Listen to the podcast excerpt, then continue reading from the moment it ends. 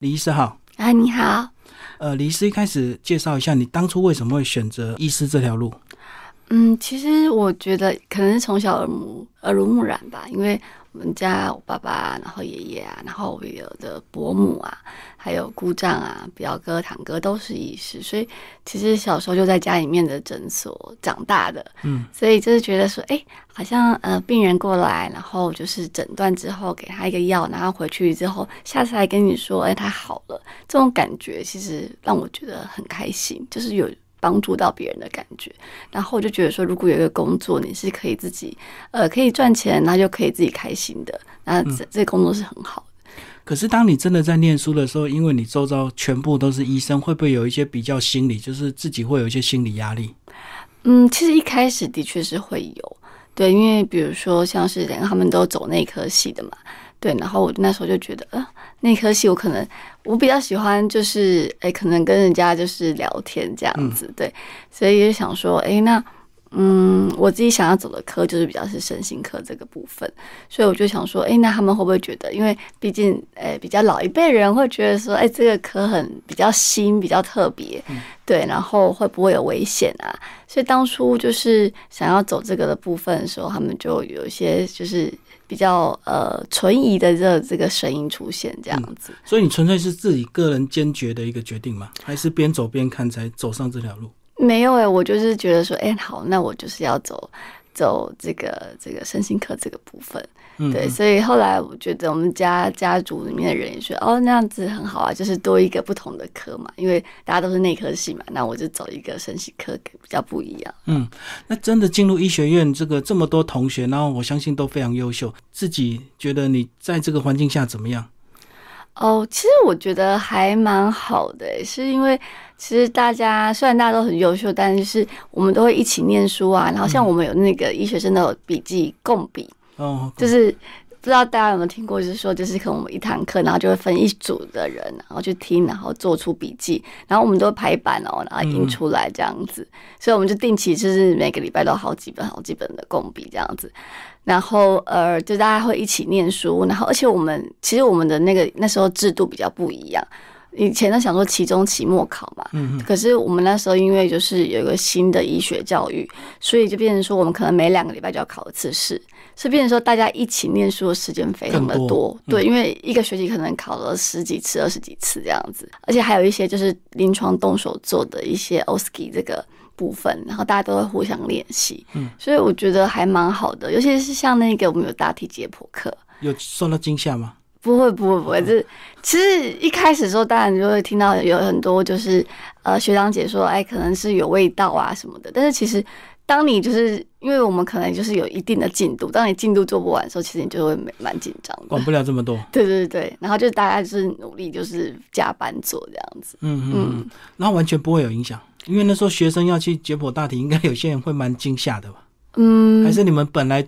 从医就有这样的一个准备？应该就念医学习会有这种准备。就如果你是比较怕血，或是怕像是呃大体的这部分，你可能当初就会跳过这个，嗯，跳过这个选择这样子。那你真正精神专科的训练是进入医院吗？呃，对，是医学系毕业之后，我们就会选，我们要选 PGY，对就是不分科的嗯住院医师训练。但这个时候可能就是内外妇儿我们都会去，所以这一年训练完之后，再去投履历，说你要哪个专科这样子。对，所以后来那时候我就去投了身心科。先进入公立的还是一般的这个私立医院？哦，我训练的医院是在呃台北市立联合医院嗯里嗯面，对，所以是在松德院区，在那个香山站那边那个嗯嗯嗯。嗯，然后身心科是不是这几年大家越来越重视啊？我相信你一开始念的时候，可能大家或许还没有这么多文明的精神病，对不对？嗯，对，其实我觉得这近近十五年来，其实越来越多人，也有电影上面有看到啊，然后就是还有一些，就是因为社会在进步发展，这些对文明病就会出现，比如说自律神经失调，对，对，然后失眠，然后像是呃忧郁，嗯然后恐慌、焦虑这些，其实这些其实以前的比率可能没那么高，因为现在压力才是现在人生有压力太大，尤其是 COVID nineteen 之后，嗯其实这样子比率的人越来越多。嗯对，这个不打疫苗会怕，打了疫苗也会怕。哦副，作对用。呀、对然后啊现，在又要考虑要不要打第三剂这样。嗯，哎，那你们这个男女精神科的医师会不会有差别？你觉得在服务病人上面？嗯，其实我觉得男女医师，我觉得在医院比较有差别。嗯医院有时候常常那时候我们就算是穿着，就是我说在医院，比如说训练的时候，就算你是穿着白袍， 对，然后可能还是会被就是。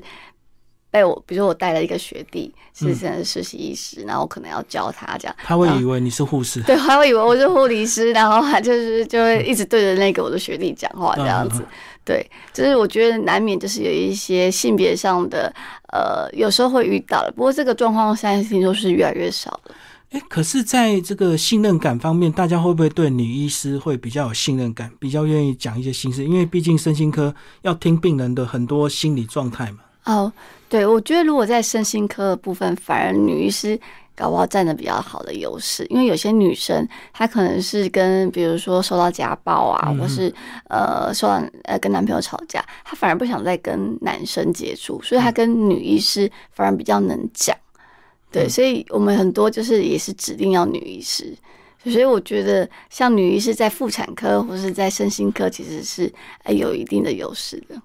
那你后来是做到什么程度才决定要创业？嗯，我那时候后来是先在呃中小医院升主治医师嘛，对，对我大概当了快将近三年的主治医师之后，那因为其实我喜欢做的，因为身心科大家可能印象说，哎，去看医生是不是就要拿药？嗯，对，然后的确在公立医院其实比较呃没办法做一些像是其他的治药物以外的治疗，哦，比较硬性就对，对比较对，没因办为法弹性治疗，尤其是公立医院，它对就规定是比较多。嗯对对对，所以变成说我想要做的一些像是呃精神营养品的调养啊，或是心理治疗啊，然后或是像是一些微电流刺激的治疗，这个其实在公立医院是比较难困难申请到的。然后像一些自律神经的调节这个部分，所以后来想说，那我如果想要做这些项目的话，那我就出来开一个诊所，嗯，嗯那这样子就是我可以比较有自主权。也是验证你过去很多这个多元的学习。哦，对啊，因为我觉得身心科的部分不能一直停滞在就只有药物这件事情。嗯，对，如果一直停滞的话，这样子大家可能会，因为很多人怕说吃安眠药会上瘾啊，对，会不会一辈子吃药啊？反而就是有些需要人他就没有办法来看看诊了。嗯，对就是所以担心副作用，就对。对啊，对啊，好，那其实你在创业之前呢，你还有个这个资历，你是在香港医院啊呃，你说那个想那个是合作的。对，因为香港那个是呃，那位医师他是主要针对疼痛治疗的，嗯嗯，对复健科的部分。对，那其实我们觉得说，哎，其实复健科很多呃病人也是会有很多其实长期的压力有问题，因为他在行医的过程当中发现有这个需求。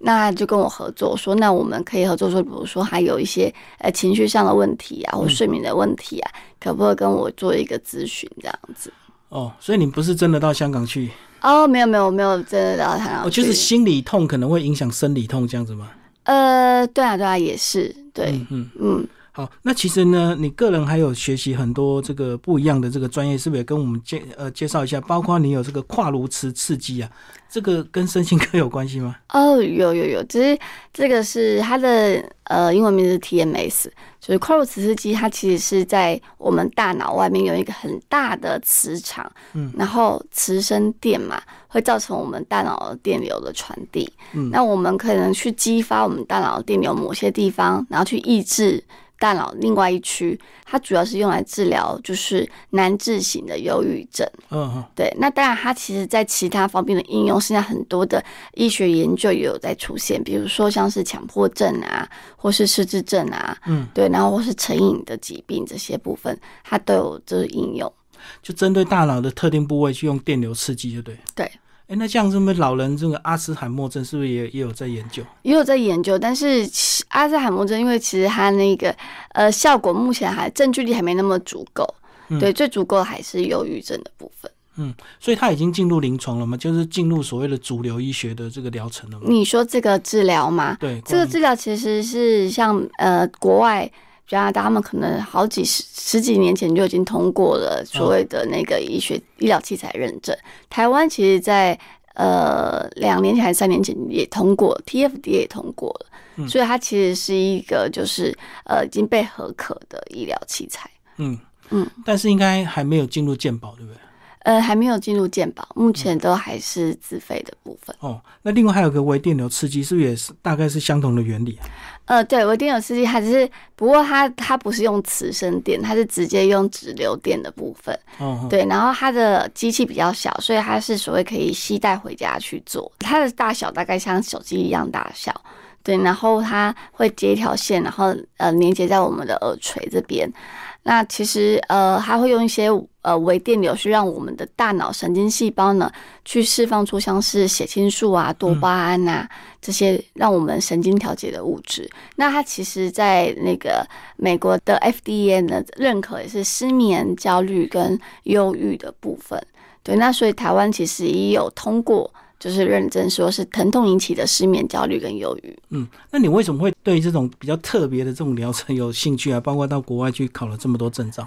嗯，主要是因为我觉得我不想要只用药物来治疗，嗯所以你当你去寻求非药物治疗的时候，嗯通常这种电流就会出现的。然后像是营养品、营养、精神营养保健品也会出现，对。然后像是心理治疗是本来就有的，嗯，对。所以这些东西，我觉得我要越多的呃工具，这样子才能给需要人更多选择。可是很多旧的病患，如果说他挂完号他拿不到药，他会觉得没看到、欸，那你怎么跟一些比较旧传统观念的病患沟通？哦，我们还是可以开药啊，还是可以看对对，我们如果说他呃要用药物，那当然就是我们也是开药是没有问题的。但是吃了就是要有未来长期会有一些副作用的吼那个，其实我觉得药物没那么可怕真，的并没有说一定吃了就会有副作用。嗯，对，而且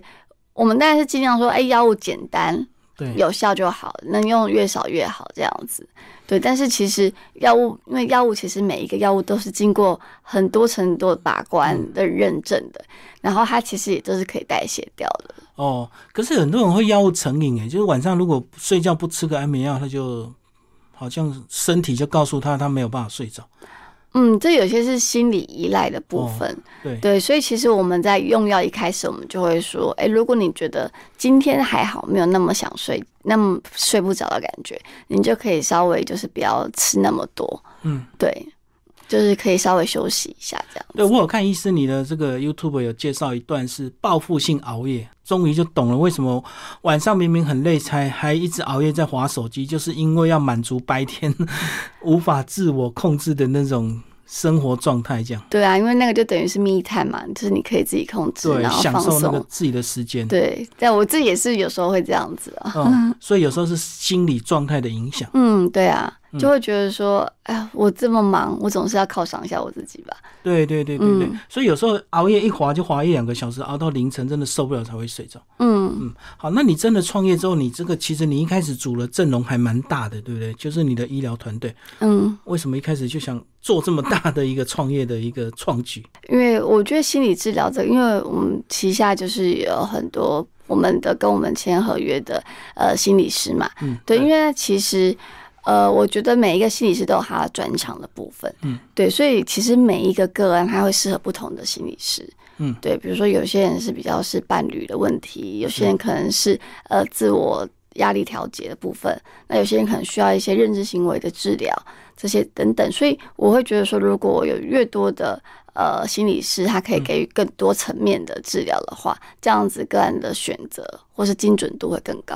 而且你还有音乐治疗师、哎，哦，对啊，嗯嗯，很特别，音乐治疗师，我也觉得哎，蛮蛮好的这样子。嗯，所以真的身心科有时候这个会因为这个治疗师的一个不同而会有不同的一个效果，对不对？对啊，就是医病关系的一个信任感。嗯嗯，因为像比如说有些人就是喜欢音乐，嗯所以他对于音乐治疗这件事，他就非常非常的喜有兴趣。对，然后他也可以说，哎，借由音乐的调节，让他情绪舒缓的部分。但有些人可能对音乐就没有那么感兴趣，他可能比较喜欢，呃，用比如说有些人是用呃游戏的方式啊，对，对，有些人是用角色扮演的方式，所以每个人就是像我们也有心专门在专精在心理剧的老师，嗯。对，好，那到底是什么状态之下才要另外去挂所谓的身心科诊所？哦，你说如怎因么为我们样都？以为是精神有病或者是失觉失调那种比较严重的。哦，那个其实，其实，在我们诊所啊，一般的基层诊所的身心科门诊看的比较多的是，像是最常看到就是失眠，嗯再就是自律神经失调，对，对，然后再来就是呃，所谓自律神经失调，可能包含了焦虑啊对，然后或是说呃有一些身体的症状出现，然后再来就是忧郁的部分，嗯，其实这是我们这最大的族群，对，所以反而像是思觉失调症或是躁郁症这些比较不会看到，哦、嗯，可是这几个状态，其实有些人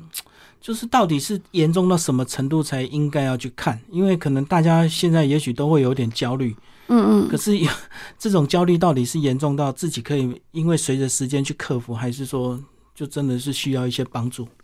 其实我觉得通常会来看之前，他们可能也是会有犹豫一阵子，可是通常会来看的那个契机是在于说，他们真的影响到他们生活了。嗯就是他，比如说他可能失眠到他每天工作都没有精神，嗯，那他们就会觉得说不行，那他一定要来看，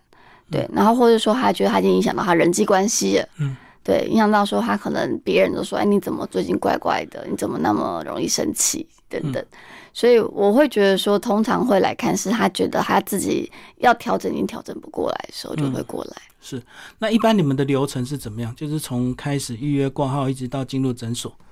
哦，其实通常我们是很多人是其实，在网络上看哦到我们对的，对对，对，然后就会发现，哎，自己好像有这方面，比如说自律神经失调，好像是，哎，可以来看。他可能本来不知道这是什么，然后发现说，哎，这边是可以解决的，所以他们就会，比如说，呃，我们有赖啊，就是嗯哼官方赖、对或是用就是我们有网络上可以挂号，粉丝页也可以挂号，或是有些人都直接打电话过来嗯哼挂号。对，但因为呃出诊，我们可能需要比较长的时间，对，要评对估是吧对对，所以我们都会安排时间。对，就是比如说，呃，半个小时排一位出诊这样子。如果临时呃加挂了很多的话，可能那个呃每个人分配到时间就会比较少一点这样。嗯嗯嗯，嗯，对，所以我们都会用出诊预约，然后预约来之后，可能一次谈个三十分钟左右。那当然就是下次复诊，我们就会继续帮个案预约。那他是需可以直接预约，还是要透过医院的精神科的一个转诊才可以到你们诊所？哦，不用啊，不用，就是直接预约。嗯对，嗯诊所跟医院是没有没有连在一起的，是分开的。嗯哦，所以你们是可以直接挂号直接看就对，对啊，对啊，因为我们就是也是健保合约的诊所，嗯所以你只要有健保卡也都可以看。那当然也是有自费门诊。嗯，嗯自费有哪些比较特别的？我相信一定有很多不一样的疗程，对吧？嗯，应该自费门诊是说，因为有些人不希望健保上面留下看身心科的记录，嗯，怕以后有影响。怕有些保险啦，主要是保险的部嗯分，所以就是有些人就会说，那他就用自费看这样子。要不要讲一下你们如果自费疗程有有哪些比较特别的？因为我你刚刚也提到说，其实你个人也受了很多比较不一样的一个这个专业训练嘛，哦，哦、对，那你到底是怎么样来评估？就是到底是一般用药就可以了，还是说嗯可以透过一些比较国外一些新的这种疗法？ OK，自费疗程就是说，像我们有刚刚我们说的那个微电流刺激，嗯我们可以让个案租借回去使用。其实我觉得就是这个对于说，呃，比如说像是不想吃药的人，是怕，嗯，嗯、对，怕药物副作用的人对，，对，或者说你现在正在哺乳当中，所以你也没有哦办法吃，你怕药物会影响到小孩子，嗯对，所以那那个时候你就可以用这样子的治疗，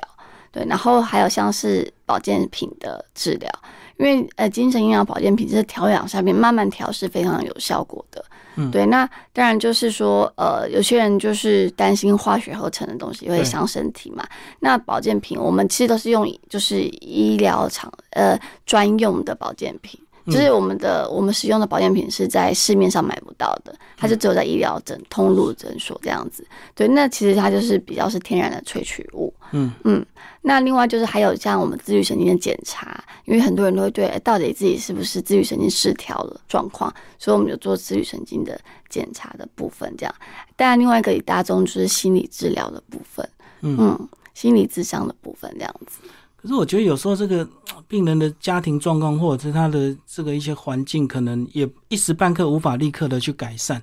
那到底这个透过这样的检查，身为一个医师，到底怎么样能够帮助他们？因为可能他跟你吐完心事之后回去，还是原本他的环境，然后他的精神压力或工作压力还是一直持续在啊。其实有时候我们在做心理智商的部分，是让他们去了解到说，呃，是什么原因造成的。有时候他们会不知道说到底是什么哪一个环节出错，让他的生活可能一团乱这样子。那让他也去了解深入的自我。那其实在这当中，我们也会就是说，哎、你可能会做一些建议，嗯说或许你可以用怎么样的方向去想，对，或者说你可以把这个如何去把在当那个痛苦过来的时候，你怎么去把这东西转移，嗯，对，所以其实这分很多个不同层面，去让他们去让自己的生活比较舒缓一些。所以还是有一些方法跟步骤。呃，是因为其实这个是在我们训练当中也都有，嗯呃，教的比较一些，呃，有经过实践医学认证的一些步骤，这样但是一定是需要时间，对不对？对，是需要时间的。所以病人也要配合，呃，我们都称个案，其实也不有些人其实没有也疾也没病有到病。对对，那其实他们呃大概一次做做心理治疗的话，大概是六次到十二次，嗯算是一个疗程这样子。其实你今年创业就马上遇到疫情，或许疫情也会让有些人忧郁症或失眠更严重啊。哦，对，我觉得反而疫情之后，呃，我们来诊的人数多了两成。嗯，嗯对，就是因为疫情有很多原因，比如说失业了，经济上困难，再来就是呃家人跟家人摩擦多，因相为处大家都在家里都在面，家，嗯，对，然后呃，还有就是说对未来的不安感，因为不知道这个疫情会到什么时候，嗯所以有很多很多这样的状况下，其实让我们的个案数变变多。嗯嗯，那你个人都给他们什么样的一个建议啊？呃，要看状况，比如说如果是摩擦的话，可能会跟他们说，哎，比如说你们可能要分开的，给自己每个人有一个角落。小小别胜新婚这样的一个状态，对，也没有别，就是说，就是说，哎、我们就比如说，呃，早上几点到几点，大家都不要互相干扰，然后大家都各自一哦个区讲好块一个这样。时间对就对对对对。然后像这样子去调整，然后如果是呃，就是有些人就是像有些像空服员，他们没有班飞嘛，对，然后他们可能就会去做一些其他创业这部分，嗯，就是解决他们的经济上的困难这样子。嗯嗯那如果真的有困难，你们会转介社工吗？还是提供他们一些社会资源？因为我相信很多身心状况，也许都是因为缺钱所影响的。哎、对，就是当然经济上状况的话，我们会帮他，就是会以，比如说，哎、有哪些资源你们可以去找，比如说就业补助金之类的，嗯，对，然后或是说跟他们讨论说，哎、可能他可以找另外一个行业，或是说，哎、可以先去找一些比较临时性，比如说机动性的保全等等，这些就是、呃，可以先让他可以有一些经济收入这样子。李医师，你觉得开诊所有那种公益的心态吗？你在开始创业的时候，我觉得其实医师本来就有一部分是社会责任。嗯、就是说有做公益的部分。对，所以我自己觉得是有，因为的确当然是有一些有一些个案比较经济上困难什么的，我们也都会就是呃，比如说可能帮他找一些资源，嗯，对啊，然后对看看说能不能帮他渡过难关这样子。好，李医师，其实你自己也上了很多媒体通告，对不对？那大嗯，概都是聊一些文明病的一些焦虑嘛。呃，对，主要是这一部分。那怎么看这些状态？因为社会状态它也不会改变啊。那疫情可能还是一直蔓延，那或许很多事情一时半刻也没有办法提供更好的一个方式吧？你觉得？嗯，其实我觉得是这样子，就是说，像是比如说文明病，像是恐慌啊、焦对虑、啊失眠这些，我觉得可以从生活上的一些细节去调整。嗯，对，比如说可能一些睡前的一些呃睡觉的卫生教育，对，然后比如说不要在睡前用手机呀、对，或者说你可以多吃哪些食物来帮助你比较好睡、比较放松啊，还有一些自我放松的方式，对，然后还有说比如说运动的规划等等。我觉得其实在这一部分，我很蛮惊讶，说其实蛮多人不知，就是还是对于这个睡眠卫生这件事不是那么的清楚，所以其实我觉得在。做生活上的调整的时候，如果愿意调整的人，其实他真的是会让他的情绪好很多。医师要不要提一下睡眠卫生是什么？我一直以为睡眠就是不要吃鸡、不要划手机，这样就叫这个睡前的一个准备了。哦，其实像我们睡觉的话，睡前四小时都不要激烈运动，哦，对，就比如说不要去健身， 因为这可能会让你的交感神经太过于兴奋这样子是。对，然后下午四点后呢，我建议不要再喝有咖啡因的饮料。嗯，包括可乐啊、茶、咖啡这样子。嗯对，那另外就是说不要吃太饱，对，因为有些人可能睡前会习惯吃东西，但这可能会增加你比如说胃食道逆流的几率，也就会让是吃你睡宵不夜的习惯，对对要对克制对。对，然后还有就是血糖控制要好，因为很多人是在睡眠当中血糖不稳定，反而容易惊醒这样子。对，然后当然就是还有像是呃睡前的洗澡不要用太热的水，因为太热的水其实也会让你的交感神经太过于兴奋，嗯，等等，这些都是我们所谓的会跟个案做提醒的。有些人睡觉会喝个小酒，他他喜欢那种微醉的，然后哦我不太建议喝酒、欸，嗯，因为酒其实它虽然它可以帮助你入睡，但是它会打破我们的睡眠结构，所以你会让你睡得很不深，睡得非常的浅，然后你就会隔天起来，其实你那个睡眠的饱足感是很少的。我觉哦得你会睡得很快，可是其实睡不深，对，嗯，嗯，尤其是有些人喝完酒之后，你会一直做噩梦，因为你睡得不深，你就会一直记得那个梦的内容。嗯嗯嗯，好，那其实诊所你们挂号时间大概都是下午到晚上哦。呃，对，因为其实很多上班族，所以其实你说早上的时候，大家可能都还要上班，嗯，对，所以我们就是时间比较多是在晚上看这就样子。族群不同，对不对？因呃为一般医院都是从早上开始，就哦很多婆婆妈妈会去抢第一批的挂号哦。，对对对对对，但是我们主要是哎，大概是上班族的年纪这样子，就是还有在工作的年纪，所以我们晚上的诊比较多一点。嗯但接下来我年轻们可的能人会这样在在调就整是呃，再增加我们的医师的阵容。对，所以像这个月，我们就精神学会理事长就来到我们诊所。嗯对对对，就是在礼拜三晚上跟礼拜六都有看诊这样子。那之后会再找其他的医师。对啊，因为你们这个院方也有这个呃官网，那其实去看，其实你们这个整个阵容啊，服务团队真的是非常的庞大。这个是你身心科做这么久，要创业就是一下就要整个状态调整到最好嘛。因为我觉得就是能提供呃最多元的选择，这样子个案才可以比较可以呃信任。嗯对，因为如果说就只有单一位的话，可能会觉得呃比较说，哎，比如说他可能觉得跟你比较谈不来，那我们还有就没有对信任感。对对对对，哎，可是你常跑通告、常露脸，那是不是大家都指明要挂你的号啊，所以你会不会会不会有点困扰？就是其他医师都